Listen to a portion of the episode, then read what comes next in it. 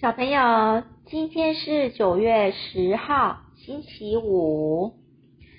明天要上学，对不对？但是我们今天还是可以听故事哦。那妈妈继续念《怪物来敲门》这一本书。今天先讲的章节，第一个是学校。康纳。一站起来就尝到嘴里鲜血的味道。他摔在地面上时咬到嘴唇内侧，站起来后便一直专注着在伤口上。奇特的金属味令人作呕，就像是吃到根本不是食物的东西。但是他硬是吞了下去。要是让哈利和两个跟班知道他在流血，他们铁定会兴奋过头。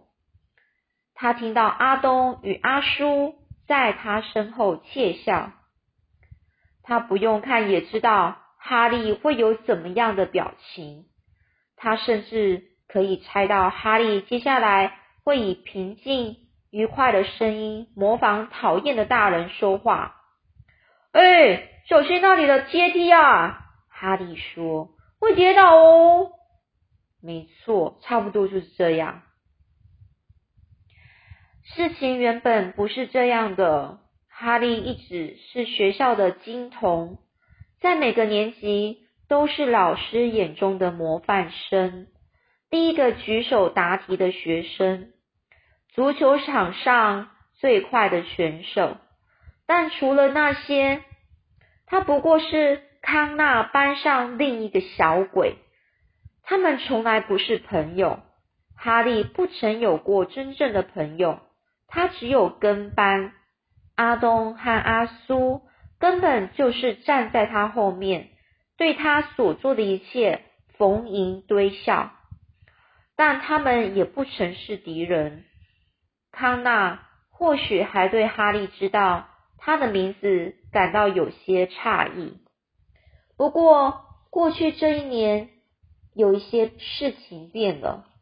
哈利开始注意到康纳了，故意要吸引他的目光，然后以一种超然的趣味看着他。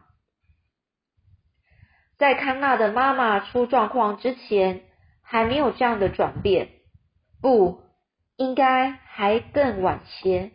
是从康纳做那个噩梦开始，是那个真正的噩梦，而不是那棵穷脚活的树，是那个有尖叫与坠落的噩梦，那个他无论如何都不能向任何人启齿的噩梦。就在康纳开始做那个噩梦后，康哈利才开始注意到他。就像是他身上有一枚秘密印记，只有哈利才看得到。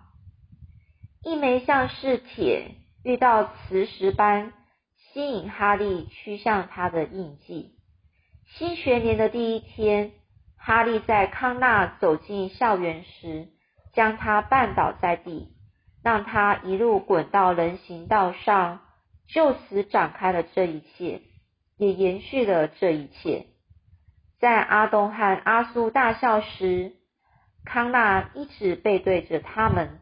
他用舌头舔一舔嘴唇内侧，确认伤势还不算太糟。他应该挺得住。只要到教室前，不要再有其他意外。说说时迟，那时快，还是有事情发生了。离他远一点。康纳听到那声音，脸上不禁抽搐了一下。他一转身，就看到莉莉安卓斯顶着愤怒的脸直冲向哈利，这让阿东和阿苏笑得更夸张了。阿东说：“哈，你的小 Q 毛来救你喽！”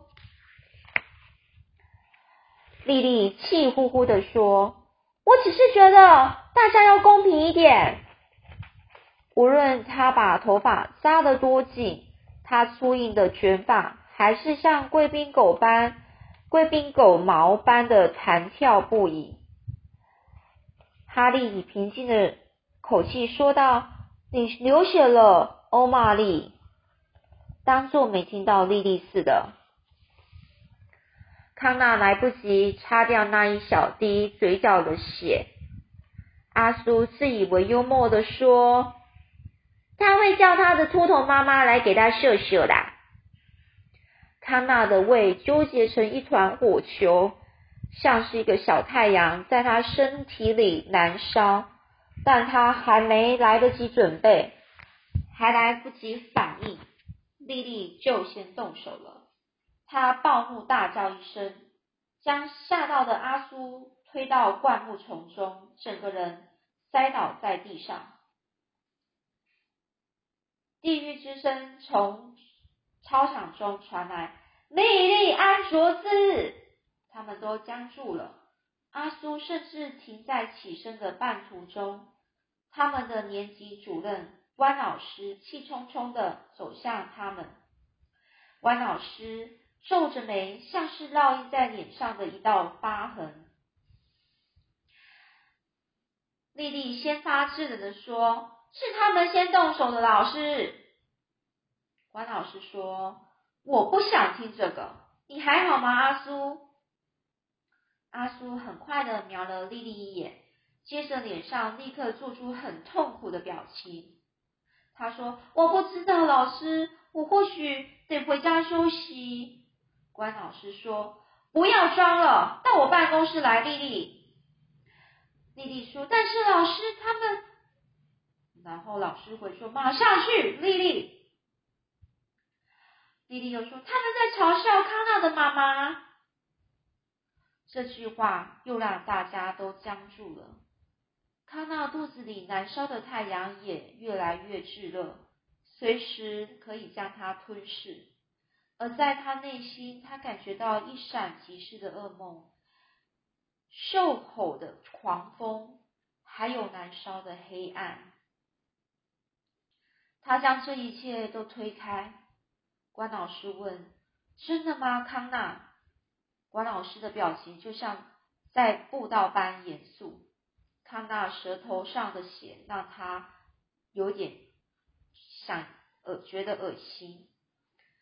康纳望向哈利与他的跟班，阿东与阿苏似乎都有点紧张，而哈利则是直接瞪回去，一脸镇定，一副由衷的想知道康纳会说什么的好奇模样。康纳一边说一边把血吞下去，没有没有，老师不是这样的。我跌倒了，他们只是想过来扶我。丽丽的脸呢，瞬间变得又委屈又惊讶，她的嘴巴张得好大，却没有发出声音。关老师说：“都给我回教室去，除了你，丽丽。”丽丽被关老师拉着离开时，还不时回头看着康纳，但是康纳却别过头去。随即发现哈利把他书包拿给他，干得好，欧麦利！哈利就说这样。他那不发一语，很快的从他的从哈利的手中接过书包，走向教室。下一章节是书写生命。这个故事。康纳在回家的路上，一想到这个就头皮发麻。唉，终于放学了，他又逃过一劫。整天下来，他一直在躲避哈利他们。就算他们应该知道，在差点被关老师逮到之后，胆敢再给他来个意外，会有怎样的下场？他也在躲丽丽。因为丽丽回到教室时，眼睛又红又肿，皱着眉头，都可以夹死苍蝇了。最后一节下课钟响时，康纳快步冲出校门。他觉得学校、哈利还有丽丽带给他的重担，随着他走过一条又一条的街道时，一一从肩上卸了下来。故事。他又想着，上英文课的时候，马老师说：“你的故事别以为你年纪不够大就乏善可陈。书写生命，他是这么说的。这是个描述自己的作业，可以是自己的家谱、住处、假期、旅行，或是任何快乐的回忆之类的。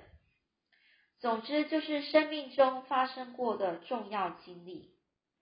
康纳把书包移到另一边肩膀上，他想到一些发生过的重要经历，但没有一样是他想写出来的。爸爸的离去，某一天出去散步后再也没回家的猫咪。妈妈说他们需要好好谈一谈的那个下午。康纳皱起眉头，继续往前走。不过，他也想起那个下午的前一天。前一天，妈妈带他去他最喜欢的印度餐厅，让他想点多少酸辣咖喱就点多少。然后妈妈笑着说：“为啥不呢？”于是也帮自己点了好几盘。他们还没回到车上，就开始不停的放屁。回家的路上，他们还因为不停的大笑与放屁而几乎没说什么话。光是想到这个，康纳脸上就露出微笑，因为那之后不是直接回家的无聊行程，而是一个在平日晚上去电影院的惊喜之旅。他们去看一部。康纳已经看过四次，但是妈妈能爱到不行的电影。他们坐在位置上，从头到尾咯咯咯的笑个不停，吃着大桶的爆米花，喝着大杯可乐。康纳不笨，隔天他们谈一谈的时候，康纳就了解妈妈做了什么，以及为什么这么做。但这不会带走前一天晚上的快乐、开怀畅笑和对未来充满无限可能的感觉。如果在那当下有什么很棒的事情发生在他们身上，他们也不会感到意外。但他也不想把那个写出来。嘿，身身后传来的声音让他不禁叹了口气。嘿，康纳，等等。唉，是莉莉。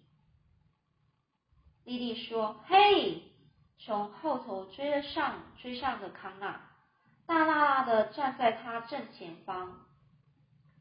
康纳不停步停下来，否则就会一头撞上去。莉莉喘喘息未定，但仍然怒气怒容满面。他问说：“哎？”你今天为什么要那样啊？康纳边说边推开他，走开。丽丽不死心的追上去。哎，你为什么不跟关老师说实话？你为什么要害我？康纳说：“这明明不关你的事，你干嘛自找麻烦啊？”丽丽说：“我是想帮你耶。”康纳说：“我不用你帮，我自己应付得来。”莉莉就回答说：“才没有，你在流血！”康纳大吼一大吼一声，并说：“不用你管啊！”然后他加快脚步离开。